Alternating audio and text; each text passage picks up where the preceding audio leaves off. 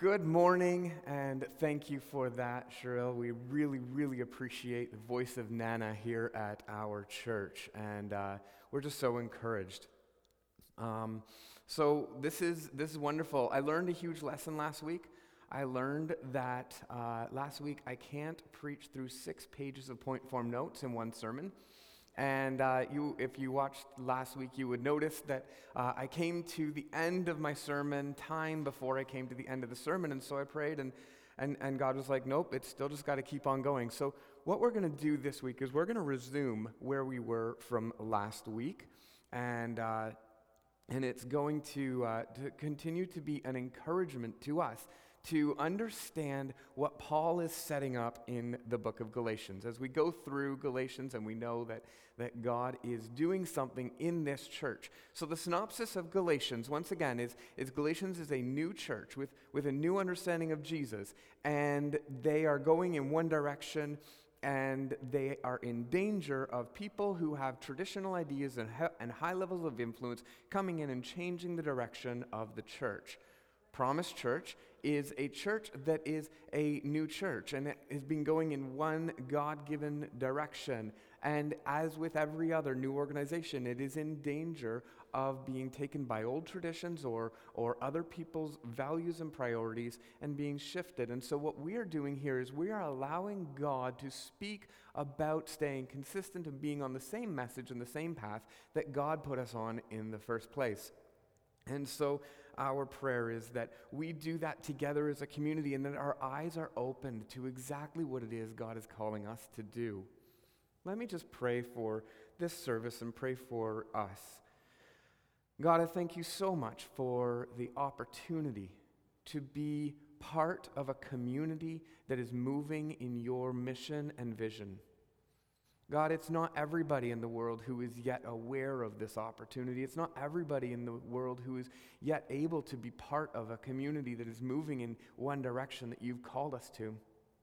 And God, I pray that you would allow us to understand exactly what it is that you are doing. Allow us to see clearly in Scripture what it is that you are doing. And as we go through this setup in, in uh, Galatians chapter 2 today, as, as we're getting towards what Paul is really getting at here, God, I pray that there would be clarity moments. I pray that, that we would be able to see what it is that you are doing, what the gospel is that Paul is bringing and fighting for in this context.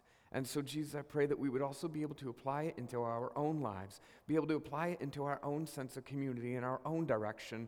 And I pray that you would be glorified. In Jesus' name, amen. Um, so, this is a wonderful, uh, wonderful time. What we can do during this time is you can, again, continue to interact on Slack General. That's there for you. And I will be, you know, interacting with what happens on the screen um, on Slack, as well as if you are not on Slack, there is a way that you can still be involved. You can go to promisechurch.community, go to the messages, and you'll see the sermon notes, and you will also see a text box at the bottom where you can communicate, and I'll also get that on my screen, and I will uh, comment on as many relevant comments as I can while we go. Um, so here we go. In uh, the text today is Galatians chapter 2, verse 1 to 10. Then, after 14 years, I went up again to Jerusalem with Barnabas, taking Titus along with me. I went up because of a revelation and set before them, though privately before those who seem to be influential, the gospel that I proclaim among the Gentiles, in order to make sure that I was not running or had not run in vain. But even Titus, who was with me, who was not forced to be circumcised, although he was a Greek, Yet because of false brothers secretly brought in, who slipped in to spy out our freedom that we have in Christ Jesus, so that they might bring uh, us into slavery, so to them we did not yield in submission even for a moment, so that God, so, sorry, so that the truth of the gospel might be preserved for you and from those who seem to be influential. What they were makes no difference to me. God shows no partiality. Those, I say, who seemed influential added nothing to me. On the contrary, when they saw that I had been entrusted with the gospel to the uncircumcised, just as Peter had been entrusted with the gospel to the circumcised, for he who worked through Peter for his apostolic ministry to the circumcised, worked also through me uh, for my mine to the Gentiles. And when James and Cephas and John, who seemed to be pillars, perceived that the grace that was given to me, they gave the right hand of fellowship to Barnabas and me, that we should go to the Gentiles and they to the circumcised. Only, they asked us, to remember poor, the very thing that I was eager to do. So, what we see here is that Paul is talking about how he was validated by the church in Jerusalem. And we have to understand at this time, Jerusalem was the center of the church. Um, at, early on, Jerusalem became the center of the movement called the Way, which became Christians.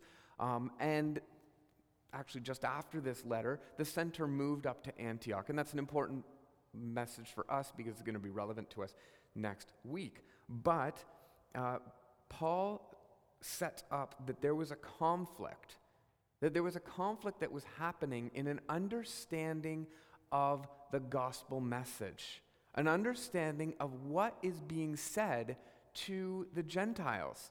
And so this is really, really important. And we talked last week about not avoiding the conflict, and Paul hits it head on. And he's like, no, we need to understand that there is a conflict, and he first sets up, before he steps into the conflict, he says, The people in Jerusalem understand that we are on the same page. The gospel is to be preached out to all nations. The Gentiles need to know the truth of Jesus Christ. And so they're on the same page, but there's something that's happening here. And we see that Paul refuses to submit against those who came to spy out against them. Paul did not submit. He was not willing to break the, the message and the hope that was given. And there's so much there. We see that, that it says, Paul, that we did not yield in submission even for a moment. Why? So that the truth might be preserved for you. The truth might be preserved for you. There's something massive going on that Paul sees that threatens the core of the message of Jesus Christ. It threatens it. And Paul affirms before he even discloses what it is, he says, We did not yield in submission for even a moment. I will not give in. I will not give in. Though the people who, who have traditions, the people who have history, the people who have methods, they've got their way. And Paul says, I will not give in. I will not submit so that truth might be preserved. I want to just really notice here that, that the gospel of Jesus is bigger than traditions. The gospel of Jesus is bigger than traditions. And the gospel of Jesus had just broken out into the world and was challenging predisposed, pre-practiced traditions, and it was and it was saying something brand new to the entire world. And today we also now have traditions and we have expectations and we have things. And so we sometimes say that our traditions you know, they fully honor the gospel of Jesus, and sometimes they don't. And sometimes they actually stand in the way. I mentioned last week that sometimes we, we, we can accept that traditions stand in the way when it's pointed at denominations that maybe were more traditional, like the Catholic Church, and we're, we're a post Reformed congregation, and so we don't need to worry about that. Or sometimes we say the mainline churches, they need to change their traditions or whatever. But no, that that's not the point here. Sometimes we need to look at our own traditions and say, are our traditions standing in the way of the gospel of Jesus? And in what ways are they, and what ways are they not? And we just, you know, it's just something that we constantly need to be aware of. Um, so, what, what's at stake? What is really going on here that Paul is really doing a good job at setting up a conflict? He's setting up, hey, we're on, we're on the same page, is actually where he starts. He starts with common ground. And he's setting up a conflict. And he's like, okay, what is going on? What happens to Christianity if Paul and Titus submit to Jewish expectations? What happens here? And we see that, that we see a hint at it right here. It says, but in verse 3, but even Titus, who was with me, was not forced to be circumcised, though he was a Greek. So we're seeing a hint as to what the pressure is that there's a pressure for the Gentiles who come in to show that they are in by becoming circumcised. And if we look back into history, we know that, that um, the blessing of the nations from the offspring of Abraham is made marker. It, there's an external marker of circumcision of the males that would say, You are in the blessing. And it's the affirmation of inclusion. And so this is what is at stake here. Paul's reset says that the further um, promise of God to bless all the nations through your offspring, through Abram's offspring, is happening by faith in Jesus. It's happening there. If those who put faith in Jesus must take on the identity of the Israelites, of the, peop- of the children of it, um, Abraham, of the Jews, if they have to take on the physical marker identity, then we aren't actually saying that it's open to all people. It, we're actually reducing by using tradition, we're, tr- we're reducing the entry point to saying, sure, it's faith in Jesus, but then you have to become Jewish. You have to join our nation. You have to join our clan in the exact same way. And so the, the, the change, the what's at stake here is Paul is saying, no, the promises of God are for all nations. And if it's truly for all nations, then we can't make them have to become one of our nation.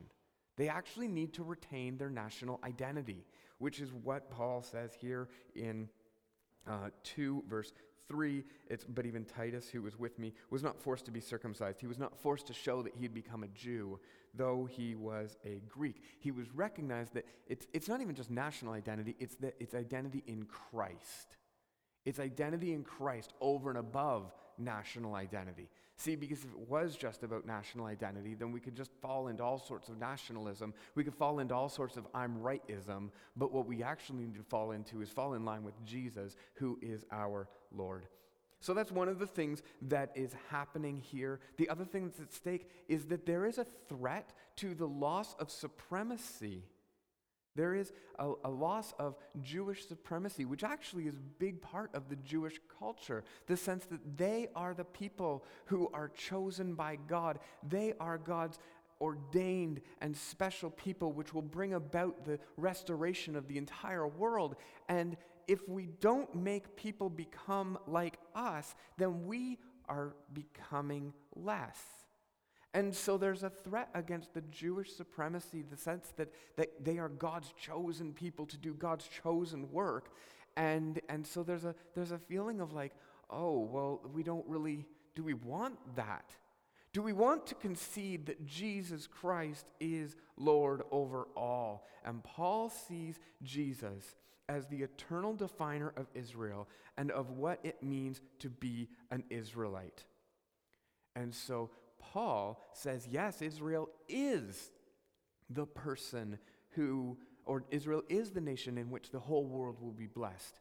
But we need to understand that it is only Jesus who was faithful to be Israel. The rest of us Jews were not faithful to be Israel. We all broke with the covenant. We all broke Torah. We all broke faithfulness. But Jesus did not. And so Jesus stands as the pinnacle of what it is to be an Israelite. So, why does it matter today? Why does it matter? It matters because we concern ourselves with our religious reputation sometimes because it breeds significance in our life. We concern ourselves with our religious reputation. You know, when my church is seen as better than the other churches or worse than the other churches, there's a sense of, of, of uh, tension that can happen. And, you know, God has really called Promise Church to not push that agenda, to be like, no, we are equal with other churches. We want to grow with other churches because we accept and understand that it is Christ who is the faithful one, you know. And, and so we, we, there, there is that concern about our religious reputation. So it isn't so much that, you know, traditions are the danger for us. The danger for us becomes tribalism, where we are the ones who are right and those other people are not right. The danger for us is that, is that we become, well, we become the people who say, you have to become part of us, which is the right crowd. And we have to, and we put ourselves, you know, just a notch above the other churches in the area. And it becomes this competition. And the glory of the message of Jesus it says, no, it is Jesus who is the faithful one. He is the one that we are being made into the image of. And so, you know, and, and actually John Binder just, just affirmed that exact same point. Tradition in the church isn't necessarily wrong, but it becomes problematic when it creates in groups and out groups. When it separates us and says, I am the right way, and you therefore are the wrong way. It polarizes us, and that is not right. Paul pushes against it and says, Remove the barriers between God and the people that God wants to bless. We need to remove the barriers between God, who is pursuing humanity. It is God's idea and God's mission to live with humanity. It is God's impetus, His energy, His direction to say that He calls out to all of humanity. And sometimes, as the church, we want to be the special ones that limit the call of God. We want to control the call of God sometimes. And so God has approached every nation through Jesus and not just the Jewish nation. This is the gospel to the uncircumcised, the people who didn't fit in the Jewish nation. It is good news because God has done what's needed for people to experience God's blessing. We've talked about this before how every religious system sets up to try to do it right. They try to make the right path as, as, though, as though what they're doing is reaching up to the divine, reaching up to God, like our effort actually bridges the divide. And God says, No, there is nothing that you can do that reaches me because I am beyond you in every way. He is eternal, immortal, all knowing God. There's nothing that I can imagine to do to impress this God. But God says, I come to you. I pursue you. I even degrade myself to become one of you in humility so that you can know me in the person of Jesus. To anybody who says, I am an agnostic, who says, we can't truly know God, there's an element of truth to that. I cannot reach up and say, I know God, but I can know the person of Jesus Christ, who God is fully revealed in. I can know a person. And so there's something of good news in that. There's also threatening news in that. We want people to fall under our message, under our means, under our traditions. And we want people to come to our church. And God is saying, wait, you need to want people to come to me. It's about coming to Jesus. It's about understanding that Jesus is the focus. And so we want, you know, sometimes what we do is we're like, oh, okay, yeah, yeah, yeah, we want people to come to Jesus, but then we want them to come to our church to show that they've come to Jesus. Oh, well, that's a totally different thing, isn't it, right? Now we're on the right road, maybe? Or maybe not. See, what happens is when we say, okay, we want people to come to Jesus, that's what we want. And then to show that they've come to Jesus, they need to come to church three times a week. They need to pray two times a day, like such. And they need to give up all of their vices, and that all needs to stop, and there's a timeline on it. There's a timeline. And, we, and, and we're like, well, okay, well, you know, the Bible does say that we'll know each other by our fruits, right? It does say that.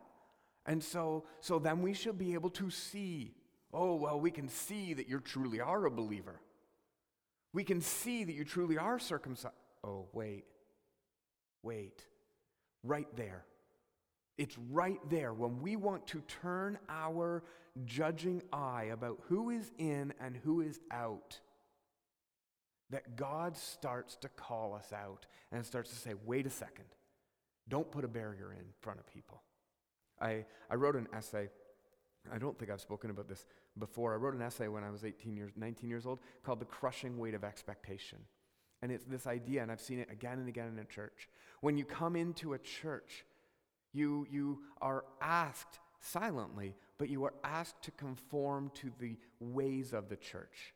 And if you don't fit, then it's hard to break in. It's hard to be a part of that congregation. It's hard to experience God. And sometimes it is because the, the church is saying, well, you, you, are going to look like this and act like that and make sure that you are quiet at the right times and stand up at the right times and do the right thing. And our church is called to be a church that actually says, no, it's actually about Jesus and what the faithfulness of Jesus is doing.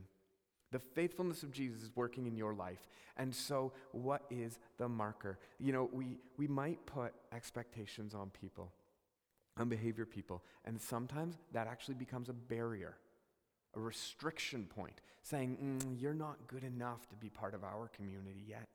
You need to become circumcised. No, wait, wait, wait. We don't say that because it's clearly wrong. We say, You need to act like such.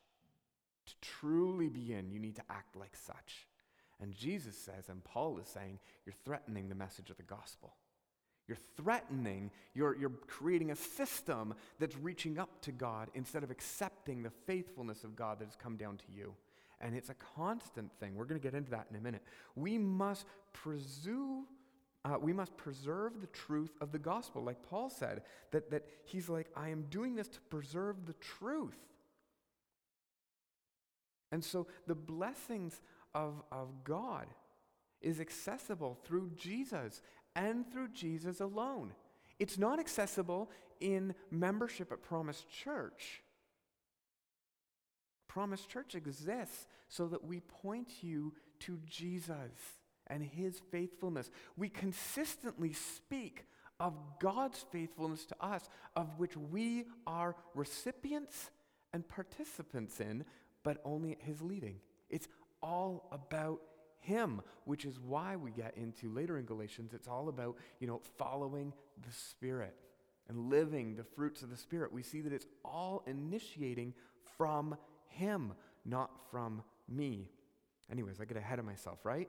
So, my main point here is the marker of inclusion is not signing a membership or a physical mark, but believing in the faithfulness of Jesus. And I have in my notes, believing in the, in the pistu Christu, the oma, the, the O and the U uh, at the end of those Greek words, pistu Christu, work in Greek like a, um, like an apostrophe S works in English. It's a possessive. And, and what we see when we see it translated in the scriptures, we oftentimes see that pistu Christu is, is translated faith in Jesus but it's actually possessive. And so it should be the faithfulness of Jesus. And, and oftentimes that's something that, that we go, well, what does that mean? What does it mean that we put faith in the faithfulness of Jesus? Because so often we want to say, yeah, yeah, you put faith in Jesus to enter. But then that is now passed behind you, and now you have to show your inclusion. That's the entire argument that's going on here in, in Galatians 2. The entire argument is yeah, yeah, yeah, you put faith in Jesus. We agreed with that. But now you have to show that you are truly one of us. You have to be circumcised. And as Christians, we make the same mistake saying, yeah, yeah, yeah, you entered by faith in Jesus, but now you have to show that you're really one of us by conformity. And so, what we need to do is we need to recognize that our inclusion is the exact same thing as our continuance. Faithfulness of Jesus is what we place all our hope in. The faithfulness of Jesus. God's not done with you yet. He hasn't given up on you. He has not let you go. He is pursuing you because He is faithful to His promises. And this is a gospel that Jesus is faithful to everything written in Scripture, and everything written in Scripture points to God wants to be with you. God wants to be with you, He loves you, and He wants to make everything right in the world and in you. He wants to make everything right in the world and in you. So, yes, there's sanctification. Yes, there's change. Yes, I am transformed, like we read at the beginning of service. I am transformed, glory by glory, changed into what? The image of God. But this is not work of my own, lest I boast. This is based on the faithfulness of Jesus. He is doing the work. And so this is, this is what we need to recognize. We want to say that, that, oh, well, your faith is going to result like this. But really, we must recognize that our inclusion in the faith is, yes, it is faith in Jesus at the beginning. It's faith in Jesus' faithfulness. Our continuance in the faith is faith in the faithfulness of Jesus. He is going to do great work. That's what I rely on. That's what we rely on. We don't rely on our systems. We don't rely on our actions. We don't rely on our things that we do that transform us, that, that we muster and we try to make it happen. No, we, we do one thing we focus resolutely on the truth that it is Jesus' faithfulness and only Jesus' faithfulness. Paul's reset is the faith in the faithfulness of Jesus. Professing faith in Jesus holds no other social benefit to it. None. There's no social benefit to professing the faith in faithfulness of Jesus. It's like, wow, that did a lot. No, it's not about social, you know, edging over somebody else, being better than another church, being better than another Christian. No.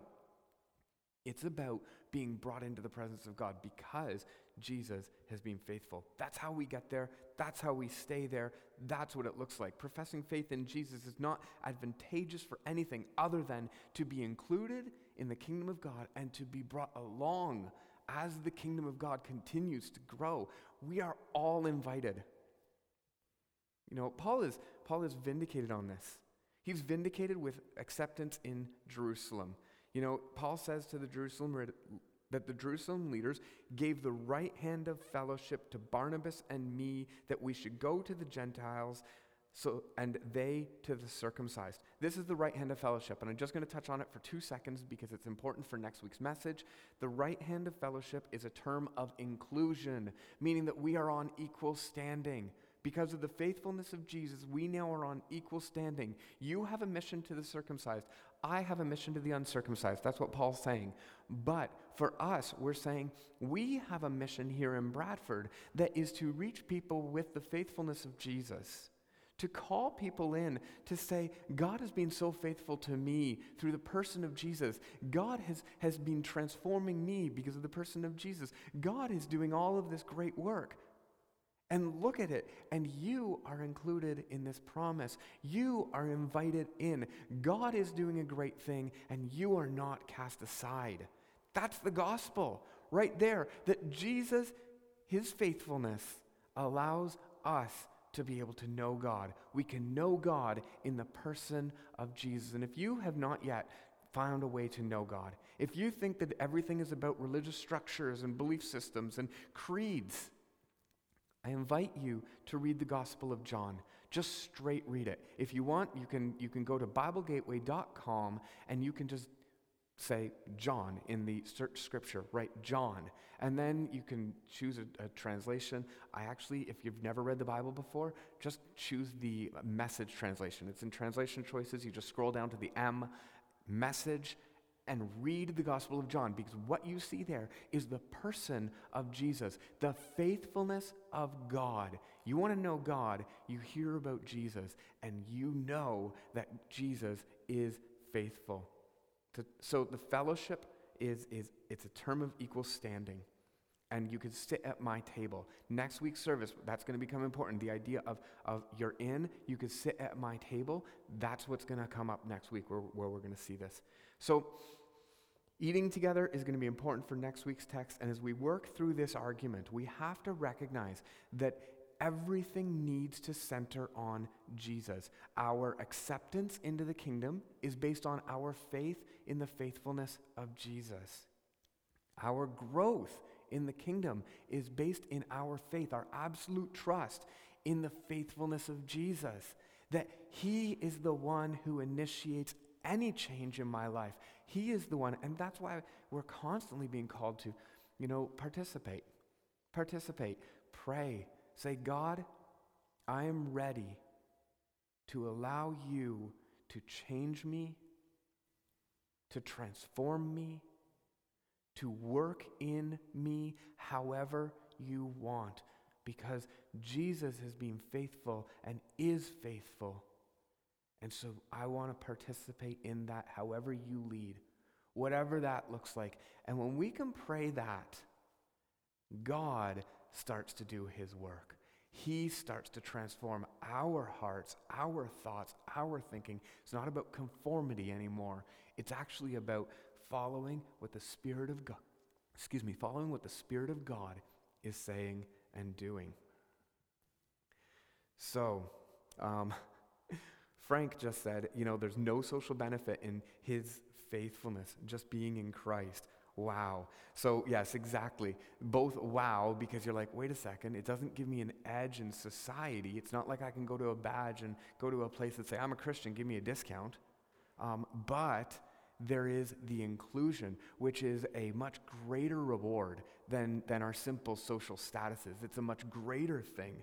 And so, this is, uh, this is very, very important. Um, and so this is, this is really, really good. Uh, Rick Morris says that we need to realize that we are not the ones that change people. The Holy Spirit changes people. Our job is to love people where they are and let God change people. And it's absolutely true. Um, and I just want to encourage that. That's what we're about. This is what it means to say that we are, are, are you know, uh, defending that truth, that we are, to quote Paul, so the truth might be preserved for you. This is what it means. And so I'm going to, uh, I'm going to pray for us because this is what we want to do. God, I just pray that as a church, that we would be a people who trust in your faithfulness. God, there have been so many times where I've just attempted to, to get a result of rightness or holiness or attempted to make my actions conform and, and just done it and tired myself out, only to turn to you and say, God, I, I want this, this evil part, this, this repetition, this vice, this, this, this impulse that's, that's killing me. I want it gone, but I can't defeat it. And the amount of times that you have then faithfully come in and said, oh, yeah, yeah, I can do that. I can transform you better than you can transform you. So, God, I just pray for us as a church that we would be people that fully rely on your faithfulness. That, that we wouldn't try to measure how much someone trusts on God's faithfulness versus how little. That we wouldn't try to rank ourselves in our social setting. But that we would all point each other to the reminder that God, you are working in us. God, please work in us. Work in us as humble beings, humble, created beings that you are calling to be transformed glory to glory, that you are actually doing the work in. God, allow us to be open to that and allow our gospel message to be hopeful to those who do not yet know of your love. Jesus, we all together look to you and say, we place trust in your faithfulness. You're the one who's going to make all things right. You're the one who wants to live with us and who will live with us. And so we trust you in that. In whatever way you want to transform us, we offer it to you. In Jesus' name, amen. Thank you for being a part of our service today, and I pray that you would continually pray that prayer of offering yourself to the faithfulness of Jesus and his work, because we will see that God is the one who does great work in all of us. We look forward to seeing you next week. And I want to remind you to join us at Principles of Promise today at 2 o'clock because we're going to be talking about something called community programs. And uh, I'm really, really excited about that. God bless you. Have yourself a great week.